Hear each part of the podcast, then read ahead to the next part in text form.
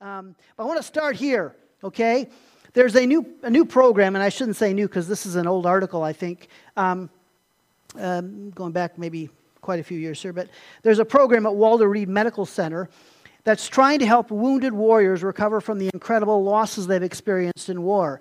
Battlefield medicine has gotten better and better, but that also means that the people they're saving are increasingly injured. So some of these injured soldiers are finding healing through a community based on music. For instance, recently a band of wounded soldiers performed at Madison Square Garden in a concert called Stand Up for heroes. The vocalist for the band was Marine Corporal Tim Donnelly, who lost both of his legs and the use of his right arm in a roadside bomb in Afghanistan. Even though he can't walk, salute, or shake someone's hand, he's grateful to be part of a group where his singing voice is valued. His signature song has become Leonard Cohen's Hallelujah. The lyrics of the song are hauntingly honest. They go like this It's not a cry you can hear at night. It's not somebody who has seen the light. It's a cold and it's a broken hallelujah. Donnelly told a reporter, I thought I understood that song, but the next thing you know, my whole life is coming down around my ears. Every dream, every hope I've ever had for the future is broken around me, and I don't know where to turn. And it was at that place that God said, Do you still trust me? Do you still believe that I have what's best for you? And it was at that moment that I understood, hallelujah. I may be more whole now than I've ever been in my life. In that place of belonging, Donnelly and his friends are discovering wholeness in spite of their brokenness. And I need my clicker. I think it's by you guys. I put it over there last Sunday when I wasn't using it. But the abundant life. So today we're going to do we're going to do this morning is take three different kind of components, ingredients, to put them together in this message. And the first one is abundant life. We're going to talk about abundant life. We all want abundant life. And then we're going to talk about um, the second aspect of this is this reality of trusting in God. Can I trust in God? The way these soldiers learned to trust in God despite their brokenness. And then the third thing, uh, we're going to talk about the issue of servanthood, which is one of the key ways that I can demonstrate my trust in God and and experience abundant life. That's the reality. John chapter 10 and verse 10, and here's a verse that uh, I probably use this verse two or three times a year, very key verse in the Bible. The thief comes only to steal and kill and destroy, and of course that would be Satan, and he came 6,000 years ago into the Garden of Eden, into the Garden of Abundance, and he stole from Adam and Eve. He stole their abundant life uh, when he actually killed them. He comes to steal and kill, and he killed them spiritually, killed them eternally, killed their abundant life they had. And uh, so it says that I came, Christ came, that they may have life and have it abundantly. And so 2,000 years ago, Jesus came into the world, and he came into the world to bring us abundant life, to help us discover the abundant life we lost when Satan stole it from us. And uh, so he came to fix basically what Satan destroyed. Now, this morning, I want to talk about how we can experience this abundant life. The question for us is simple How do I experience abundant life? Really, how do I do that? What does it look like? We can talk about it, we can read the verse, but simply, how do I, how, how do I, how do I experience it? Is it something I receive? When I'm saved, I receive eternal life. Am I saved? Do I just receive abundant life and that's just the end of the story? What does it look like to experience an abundant life? Do I have to position myself to experience the abundant life? I think we all wrestle with this reality. So here's the thing look at it this way when we think about it: um, is the abundant life a feeling that is based on my behavior?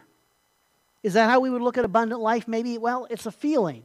I know I'm experiencing abundant life because I feel a certain way, and I feel a certain way because I made the right choices and because I behaved the right way.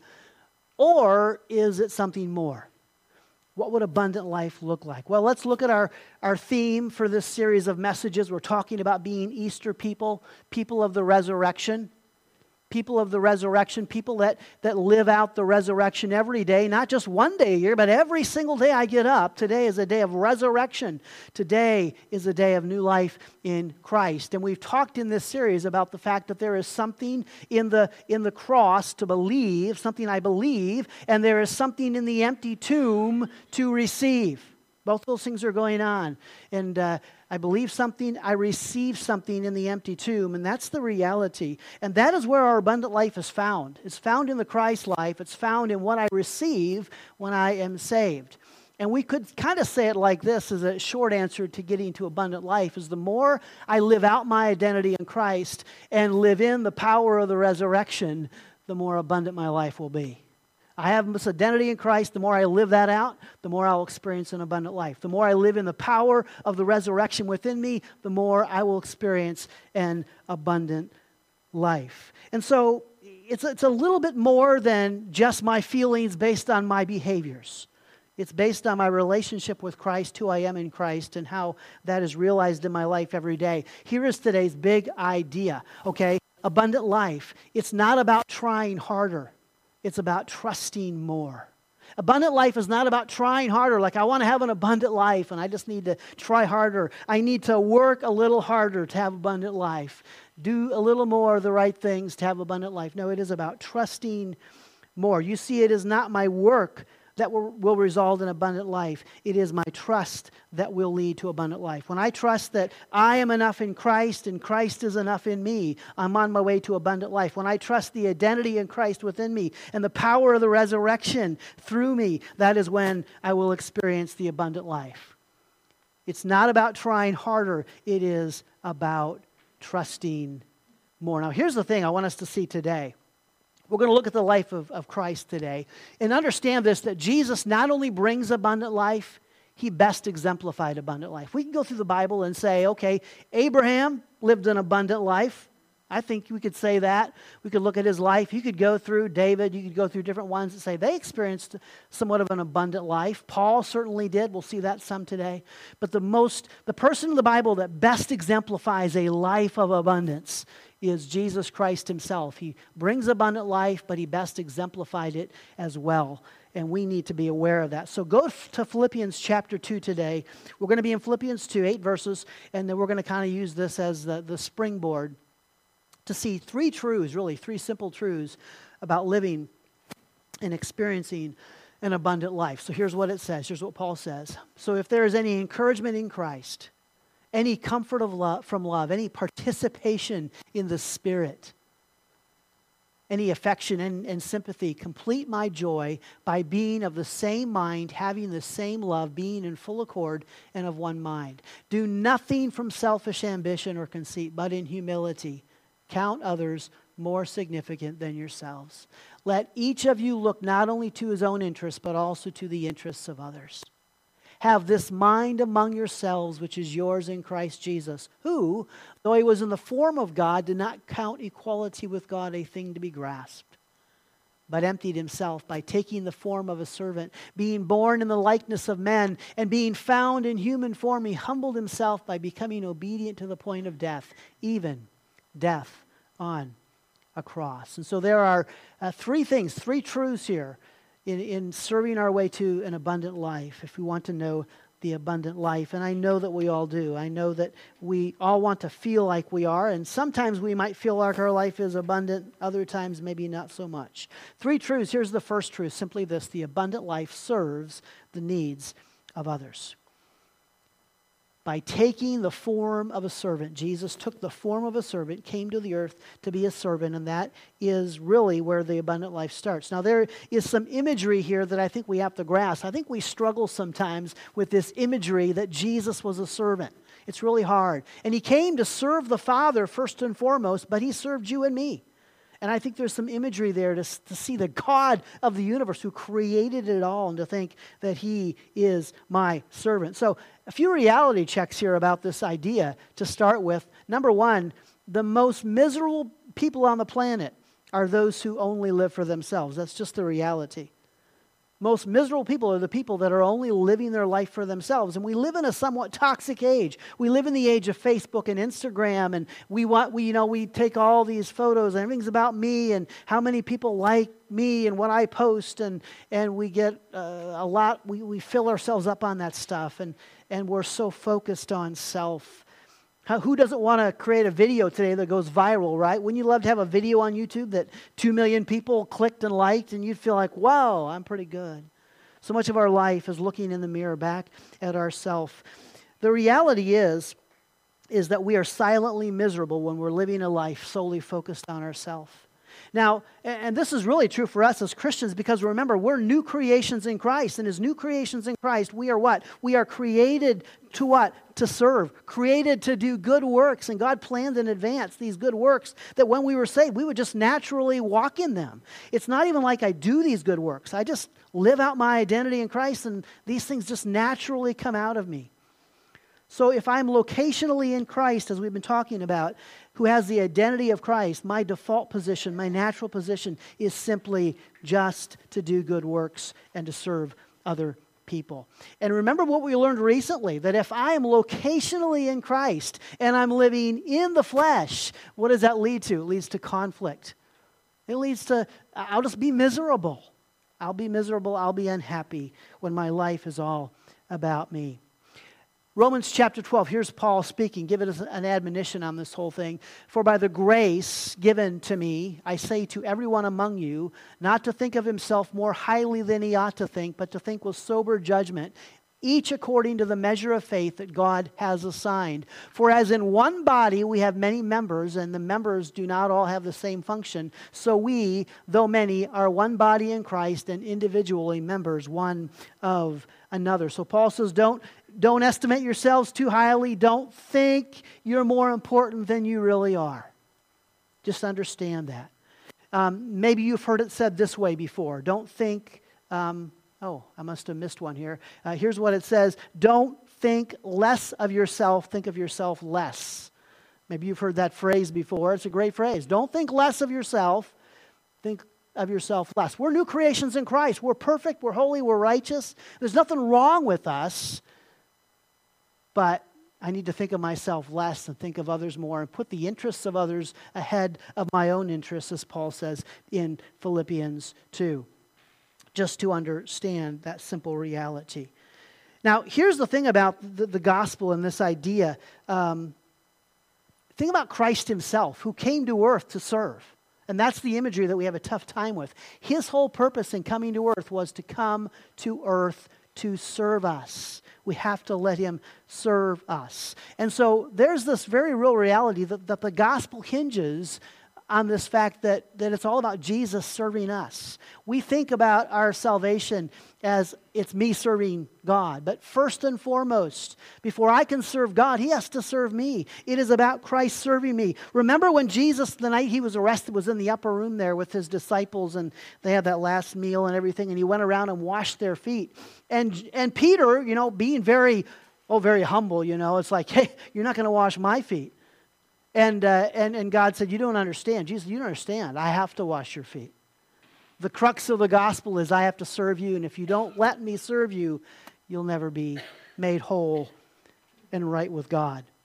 And so Peter gave in and let Jesus wash his feet. The gospel is all about Jesus serving us, and we have to let Him serve us. Again, abundant life is not about trying harder, it's about trusting more. And I trust in Christ, and I let Him serve me first and foremost. I let Him serve me.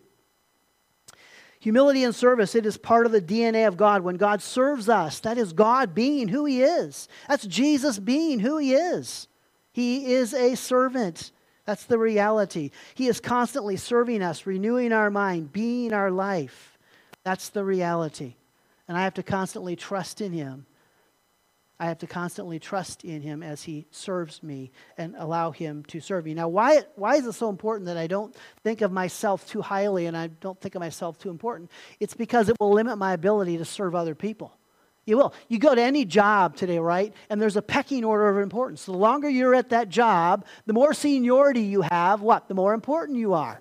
And there, there comes a time and a point, I see it all the time, you know what I'm talking about, where somebody up here is like, well, they're above the job down here. Well, no, that's for the guy that just gets hired. I'm too important. I know too much. I shouldn't have to do that job. And we should never take that attitude into our Christian life and say there is anybody that we are too important to serve. That's not the way it, it works. That is not the way it works. There is nobody that we are too important to serve. In fact, the context here, if we look at what we just read in Romans 12, there's this context that God, or that Jesus is saying, Paul's telling us we need to see ourselves as part of a larger family and a greater body. I'm not even supposed to see myself as an individual. That's really a, a, weird concept. We're very individualistic today in, in our Western society, but there's a, part, a, a place where I need to always see myself as part of a body of Christ. And all the parts work together and we serve each other. We need to serve each other. Romans chapter 12 again, later on, here's what Paul writes Rejoice with those who rejoice, weep with those who weep, live in harmony with one another. Do not be haughty, but associate with the lowly. Never be wise in your own sight. And you could read more of the context there, and you'll just see this idea that we are to work together in a body. I'm supposed to see myself not as an individual, but I'm supposed to see myself as part of a greater body. In fact, here's another reality check. You want, you want to know an abundant life? You got to know this next one. It's very key. You will never experience the abundant life living in isolation. You never will. You were designed, created for community.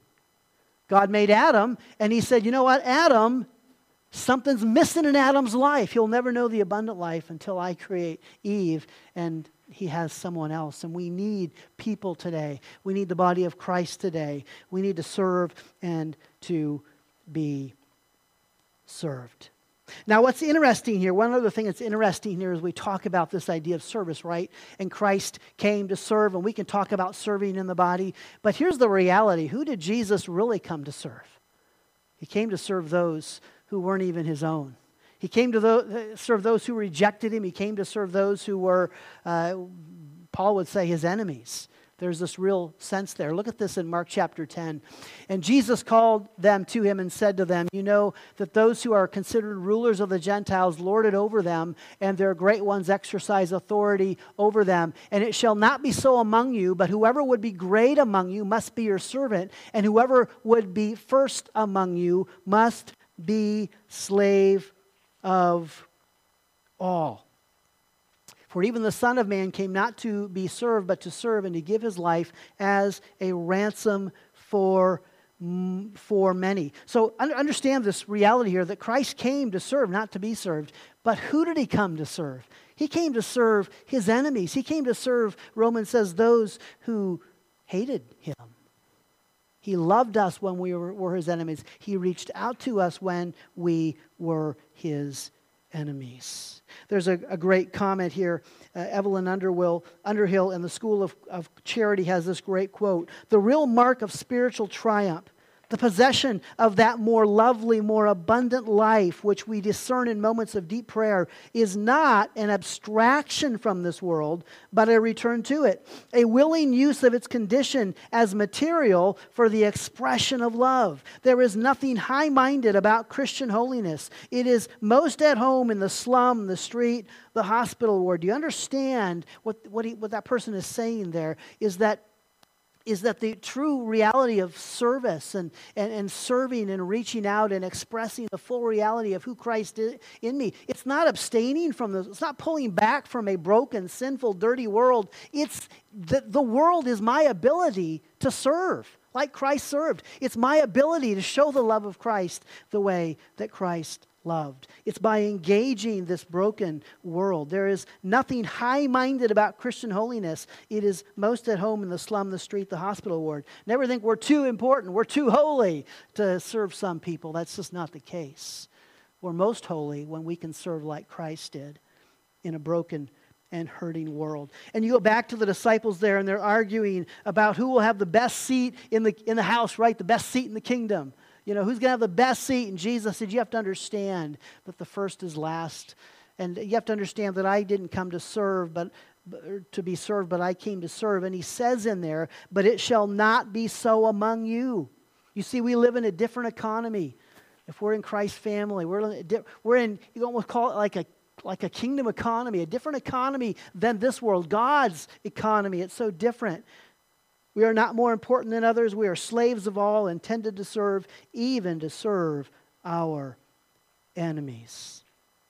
Even. So, in short, you will never know the abundant life if you are just wrapped up in you. You were created for more, and the abundant life begins. Truth number one when I am willing, when I understand that the abundant life serves the needs of others.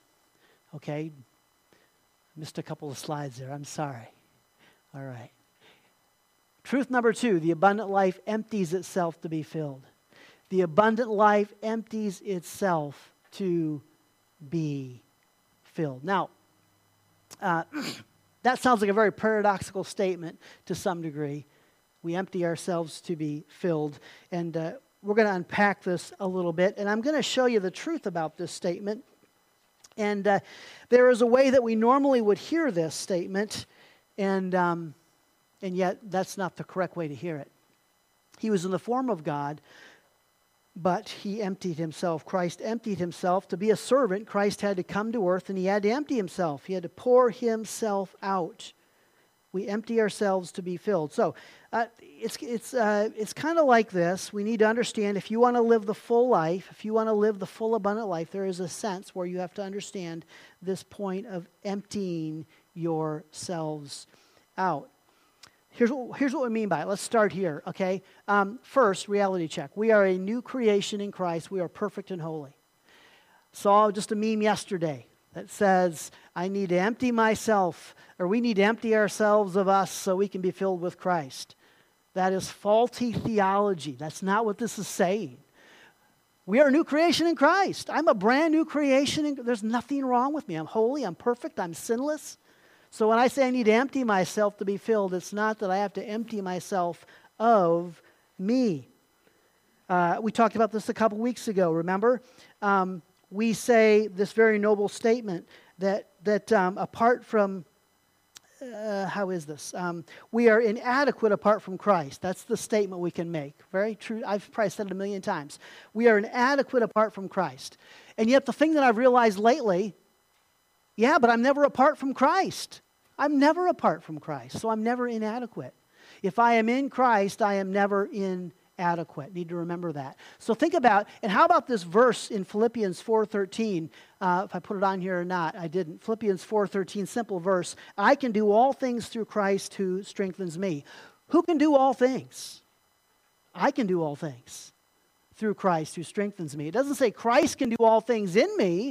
It says I can do all things through Christ who strengthens me. There's a point, there's a, an emphasis here. We have to understand that we're okay, that we're a brand new creation. We're perfect and holy, and, and God wants to use us. Think about the Trinity. I think this week about the Trinity. The Trinity are three distinct persons God the Father, God the Son, and God the Spirit. They're one God and they're three distinct persons. They're one and they're and they're distinct. You and I are one with the Godhead. You can read John 17. We are one with the Godhead. We are one with each other, and we are all distinct, unique persons. And God wants to use your life, your abilities, your talents, your personality, your experiences, your brokenness, your pain. He wants to use all of that for His glory.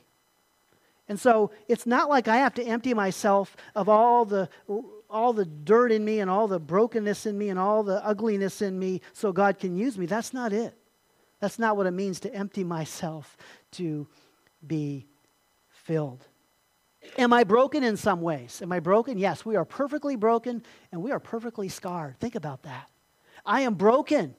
This world has broken me. We've been through all kinds of, of hard things in this world. We have scars from living in this world. And yet we're perfectly scarred because God takes our brokenness and God takes our scars and uses them for His glory. You think about this. Um, uh, you think about Christ, right? Perfect and holy and beautiful. And for all of eternity, Christ will have what? He will have scars in his hands and a hole in his side. Beautiful scars. Beautiful scars that show the love that he had for you and I, for his church, for every single uh, uh, person. He died for the world. So understand this reality of being perfectly broken and being perfectly scarred. Here's what you have to understand. I, this is why I say this. Because if you want to live an abundant life, understand this. The abundant life, uh, well, okay, I, I missed. Okay, I hope I uh, didn't miss this other point. Okay, let me go back because I don't think it's on my handout here. Here's what you have to understand um, why this is so important is because to experience the abundant life, I have to be me. We have to be ourselves to experience the abundant life. That's the key. God made you who you are, gave you gifts, gave you abilities, gave you talent. Gave you, and, and when I am me, and when I allow Christ and his identity to live through my unique personality, that's when I will really feel the abundant life. That is the reality of experiencing the abundant life. Now, there's a clarification there. When I say we have to be me, I'm talking about my identity in Christ. I'm not talking about, you know, this thing, well, you know, I've got this sinful problem and, and I got the sin issue in my life, but that's just the way God made me, and so I'm just being me. No, I'm not talking about that. We're not talking about sin. We're talking about being who we are in Christ, the unique person Christ has designed us and made us to be. And it's in that context that I will experience the abundant life. The point here is that, um, okay, I must have jumped ahead. I lost myself. Okay, the abundant life empties itself. He was helping me out back there, and I didn't realize it. The abundant life empties itself, but it doesn't empty itself of self. That's, that's the point there that I'm getting at, and I need to be me. It requires me being who I am. We are filled to be emptied. So to understand this point, understand this. Let's say it this way I am filled to be emptied. So there is something to receive in my salvation. I receive the identity in Christ. I receive the power of the resurrection. I am filled but why am I filled? To be emptied, like Christ, to go out and empty myself for the world around me, to pour myself out for the world around me. He, Jesus emptied himself to serve, and so do I. I am filled to be emptied. I am redeemed to do good works. I find my purpose when I serve others. That's the reality. Romans 5, verse 5 God's love has been poured into our hearts through the Holy Spirit who has been given to us. God's love is poured into my hearts. The Holy Spirit has been given to me. What am I pouring out? When I pour myself out to be filled, I'm pouring out everything that God has poured into me. That's the reality. Now, the greater question is what does this even look like? What, is this, what does it mean to say that I'm filled to be emptied? Well, here's a couple of examples, okay? Uh, we can understand this one probably very clearly from Sunday mornings. We empty ourselves vertically in worship and praise. We go through all week, and all week long, we encounter God and His presence and His power and His provision and His mercy and His grace and His wonder and His power, and we experience all of that of God. And it just fills us up. And what do we do? We come on Sunday and we pour it out in praise. What's the song we sang last week? That you know that you know it's your breath in our lungs that we pour out in praise. I empty myself. I empty myself, and with everything that God has filled me with, I empty myself vertically in worship and in praise. Listen to what Paul wrote in, to the Corinthian church. So think about this. In, in the first letter to the Corinthians, they had all kinds of issues, they had all kinds of problems, and, uh, and, uh, and Paul's working with them. And in the second letter, he's starting to get some encouragement that they're kind of getting their act together and they're growing spiritually. And he says this I am acting with great boldness towards you. I have great pride in you. I am filled with comfort in all our affliction. I am overflowing with joy. Here's Paul. And he, he's going through the affliction and the persecution and the, and the adversity of the ministry. And in the context of all that, he looks at the Corinthians and he looks at their growth and he finds a, he's filled with comfort when he looks at the growth. It makes it all worthwhile. And what, what does he do? I'm overflowing with joy. See, I'm filled up, and then I overflow with joy. I pour myself out in worship. I pour myself out in praise. But at the same time, here's the second thing we empty ourselves horizontally in humble service to others. How do we empty ourselves? We empty ourselves by serving other people. And I'm filled up with the love of God that's in my heart as the Holy Spirit's been given to me. And then I go through my life and I just pour myself out in humble service to others. And there is nobody that's too important to be served. And just think of Jesus. He didn't just come to die on the cross and serve for one, you know, one night on a cross. He served for three years. He served for three years doing ministry, and I'm sure he probably served in the 30 years prior to that. Christ came. He emptied himself of that which was an advantage. He emptied himself of his divine privileges, his omniscience, his omnipotence, his omnipresence. He surrendered his rights in order to serve us. Here's what it tells us 2 Corinthians 8 9 tells us this For you know the grace of our Lord Jesus Christ, that though he was rich, yet for your sake he became poor, so that you by his poverty might become rich. He poured himself out. The most, the, the richest, the richest of the rich, the one who owns a cattle on a thousand hills, made himself poor for our sake. Besides Christ, the Apostle Paul again illustrates this as well as anyone in the Bible. So think about this. Think about that verse. Okay? I'm, I'm, I'm filled with the love of Christ. It's poured into my heart through the Holy Spirit that's in me. And then here's what Paul writes 2 Corinthians 5 For Christ's love compels us, since we have reached this conclusion. If one died for all, then all died, and he died for all, so that those who live should no longer what live for themselves, but for the one who died for them and was raised. Paul's filled with the love of God, and then it compels him, it grabs a hold of him, it motivates him to go out and serve the Lord, yes, but to serve the world around him. How do we serve God? By serving the world around us. Jump over to 2 Corinthians again, verse 12, down to chapter 12 chapter 5, verse 12. Here for the third time, Paul writes, I am ready to come to you. I will not be a burden, for I seek not what is yours, but you. Note, note there that Paul, when he's ministering to the Corinthians, is not looking for anything from them. He just wants them. Do you get that? I will not be a burden, for I seek not what is yours, but I seek you.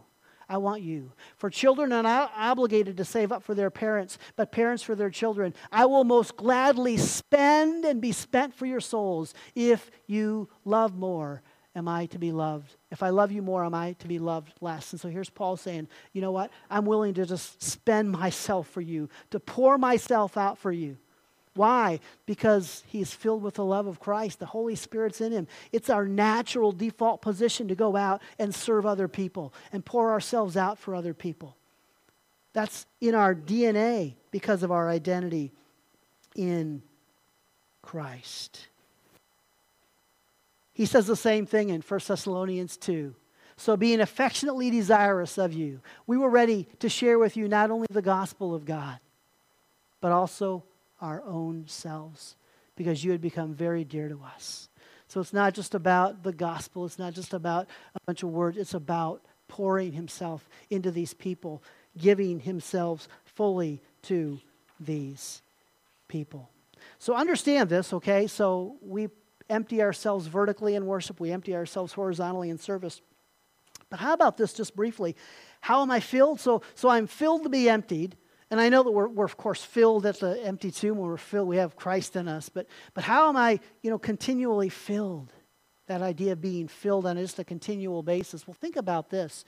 And uh, we kind of spoke to it already, but we are filled vertically as we worship. So here's the ironic thing. Think about this. We come on Sunday, right? We pour out our praise of all that God has done in us. And I don't know if it works for you, but it works for me that, that as we sing these songs, I am filled up. I'm pouring out my praise. At the same time, I'm just kind of filled up with the wonder and the glory of God. It just does, it feeds my soul. And then we are filled horizontally. Of course, as we serve other people, there's something about being filled as I serve other people. That's what Christ is telling us as we empty ourselves and serve others, it fills us up inside. But the reality is, we are also filled when I let other people serve me. Sometimes this is a tough thing for us. Maybe it's a pride issue or a humility issue or a personality issue. I don't know what it is. Some people have a tough time letting others serve them. I think maybe sometimes I can tend to be that way. I don't know why we, you know, it's just like, I'll just, I'll just do it myself. You know, I, I don't need anybody to do anything for me. But think about this. If I find the abundant life in serving others, when I let others serve me, what am I doing? I'm helping them experience the abundant life. And that's the way it's supposed to work in the church, that we all serve one another back and forth and forth and back. And that's the reality. This, this imagery here is seen in, this, in the tale of two seas, and maybe you've heard this illustration or this observation before. Um, and, and, I think I have a map here of this. Maybe you've heard this before. There's two seas in, over in Jerusalem. There is the, uh, the Sea of Galilee. We know that all throughout the Bible. It's a, a sea that is teeming with life. Jesus did a lot of his ministry. He called his fishers of men uh, from the Sea of Galilee. It's where they threw their nets in, and the nets, you know, were so full of fish they couldn't even drag them in. Their nets broke. That's the Sea of Galilee. And then about 60 miles below that, it's down south, there is the Dead Sea. And the Dead Sea is called the Dead Sea because there's no aquatic life in the Dead Sea. There's just nothing living there. Um, part of the reason for this, um, and here's just a couple of stats on this. Um, the water's 25% makeup of salt, bromide, and other chemicals make life impossible. Now, so you have these two contrasted seas. Now, there's different theories as why the Dead Sea is the Dead Sea. But one of the obvious conclusions, one of the obvious things, if you look at that, can you see one of the obvious differences in the two seas? You've got the, at the top, up north, you've got the Sea of Galilee, and it's got this inlet, it takes it in, and then it releases through the Jordan River, and the Jordan River goes down to the Dead Sea, and the Dead Sea has this inlet. The Dead Sea takes all this in, and the Dead Sea does what? Doesn't give anything out. It's a Dead Sea. And there is a sense where, yeah, we were designed to be filled and to be emptied and to be filled and to be emptied. And it's supposed to continue on cyclical just like that. Our whole life we're gi- always giving always being filled always giving always being filled. It's christ being active in us. It's the identity of christ and the power of the resurrection working through me. And it's not that i'm trying harder. It's that i'm trusting more. I'm just trusting in the process. I'm just trusting in who christ is in me and what he wants to do in my life. There's a different map that kind of shows you. You just see down there the Dead Sea that doesn't go anywhere, it just sits there. It's just a Dead Sea, and the water evaporates out at best, and that's the Dead Sea. So, the abundant life serves the needs of other. The abundant life empties itself to be filled. And here's the third truth then. The empty the abundant life sets its mind on the spirit. And so each one of these takes us a little bit deeper because i need to serve. And in order to, to serve i need to empty myself. And yet in order to empty myself here's the secret. I need to set my mind on the spirit. And we were here a couple weeks ago talking about this very reality. It's how we battle sin in our life that I am here and I am perfect and I am holy, but my problem is where I set my mind. Do I set my mind on the Spirit? Do I set my mind in my natural default position towards my identity in Christ? Or do I set my mind on the flesh? Do I set my mind on that old man thinking, the way, I, the way of this world, the, the, the fleshly, worldly strategies? And coping mechanisms of this world. And so the reality is, this is how I will learn to empty myself and serve. Have this mind among yourselves, which is yours in Christ Jesus. How did Jesus Christ empty himself? Well, he had a certain mindset. How did he go to the cross and be obedient to the Father and hang there and suffer? How did he serve us? He had the right mindset. That is the simple reality. The key to his ministry, his sacrifice, his obedience, his service, the key to him living an abundant life was he had the right mindset. Philippians chapter 2, here's what it says. And just think about this selfish ambition is the mind that is set on the flesh when you think about selfish ambition. The selfish ambition. Philippians chapter 2 do nothing from selfish ambition or conceit, but in humility count others more significant than yourselves. Let each of you look not only to his own interests, but also to the interests of others. And there's the contrast between the mind on the spirit and the mind on the flesh. The mind on the spirit seeks humility, the mind on the flesh seeks selfish ambition. If you're serving from selfish ambition, that's not really serving, that is self serving. That's the reality. That's the reality. The abundant life sets its mind on the Spirit, not on the flesh. You see, before we're saved, and when we think like this world, when we listen to the lies that Satan feeds to us in our spirit and in our life, and when we take that stuff in, Oh, then we think, oh, I got to look out for myself. I got to watch. I got to be careful. I got to defend myself. I got to protect myself. I got to, you know, I, I got to be careful when it comes to serving others and emptying myself. That, that's just not That's just not the case. And as I said, selfish ambition is self serving. I love what Timothy Keller, pastor and author, writes. Pastors often hear, he says, I work my fingers to the bone in this church, and what thanks do I get? Keller writes, Is that the way it is? Your service was for thanks? Are you in your right mind? Servanthood begins where gratitude and applause ends. Oh, that's pretty humbling. It's like, man, I never get thanks for what I do. And it's like, well, why were you doing it? To get a thank you? So here's the reality. If, if I'm, if I'm going to empty myself, if I'm going to serve those around me, I got to have my mind in the right place, my mind on the Spirit. Got really good news for you today. We have the mind of Christ. And by the way, we have the heart of God. We have the heart of God. And I, I stress this again because I, just see this all the time. Uh, you just people just get this so confused. They just don't understand who they are, this new creation they are in Christ. For instance, we have the heart of God. We've talked about this two weeks ago. I know the Old Testament says our hearts are deceitful and wicked, and yeah, I know we can't trust our hearts, the Old Testament says, Jeremiah says. But what is what does the New Testament tell us? What does Paul tell us? What are we told? We are told we are a new creation in Christ.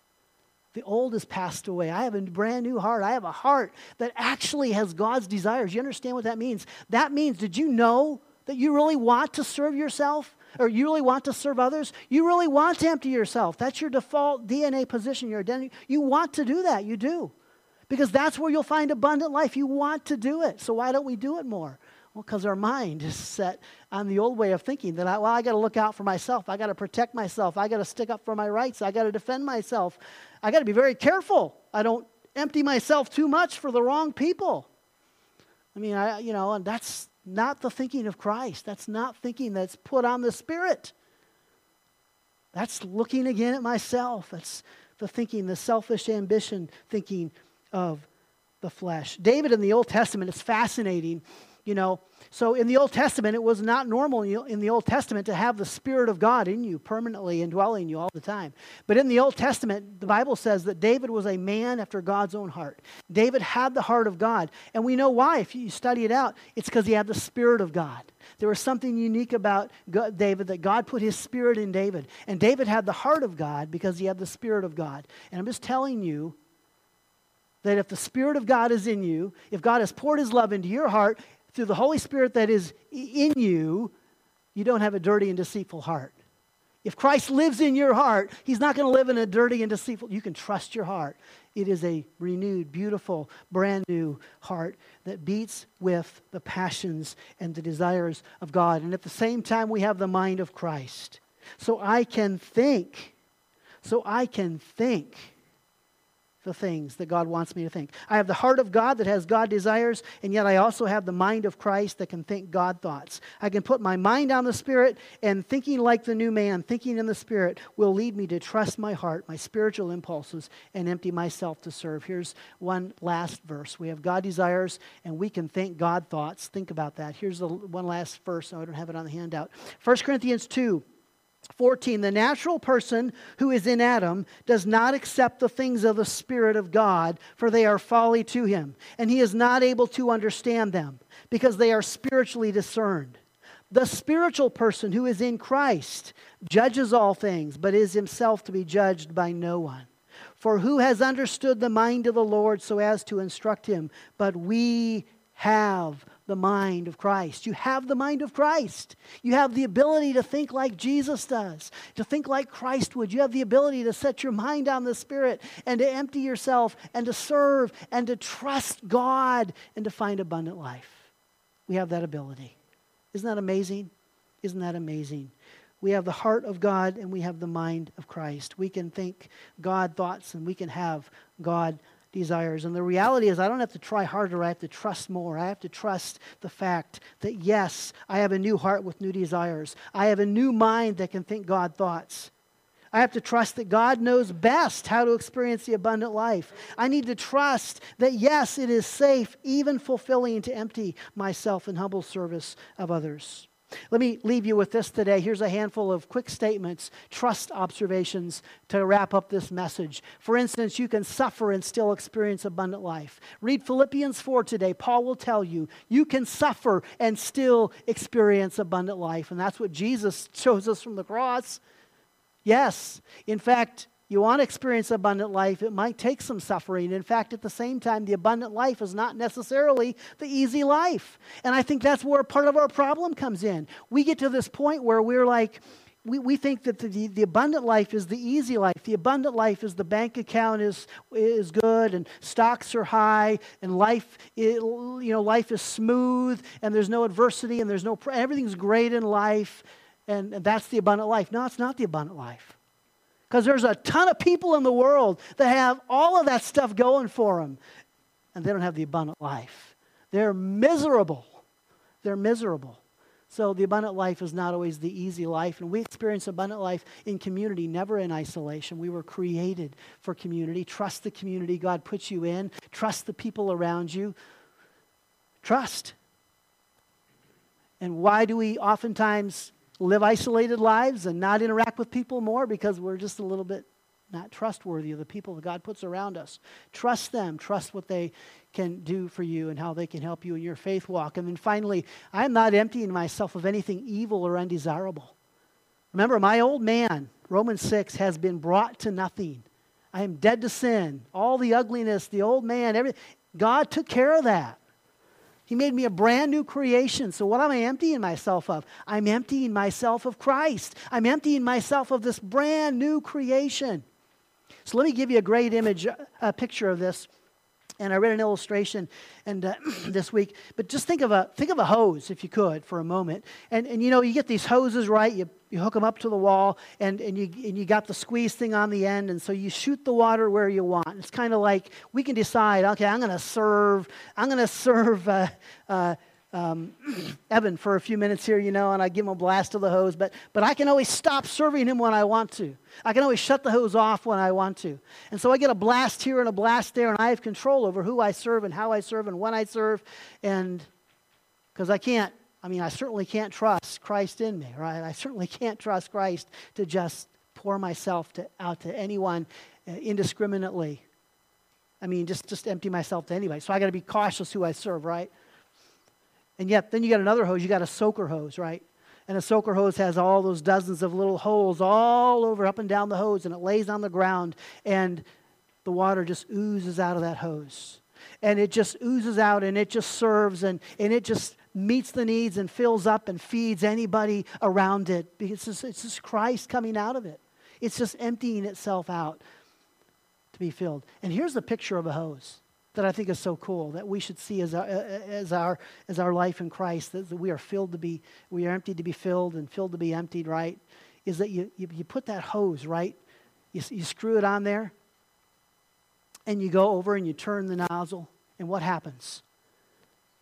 the water just pours out of that, and the water just pours into that. And it just never stops because Christ is what? The living, the eternal water who fills us up, who never runs dry, who wants to serve the needs of the world. Can you trust that today? Let's pray. Father God, thank you for your word. Thank you for your life. Thank you that you are enough. Thank you that we can trust you, that I can trust you in me, that I can trust what you want to do with me. Thank you that I have a brand new heart that has God desires. I can trust those desires. I don't have to be afraid. And then I have a brand new brain. I have a mind, the mind of Christ, that if I set my mind on the Spirit, if I think the thoughts of the Spirit, not the old man, but if I think your thoughts and trust your thoughts and trust your ways, trust your word, man, you can use me in amazing ways. And I can pour myself out. And as I pour myself out, I am filled up with abundant life. In Jesus' name, amen.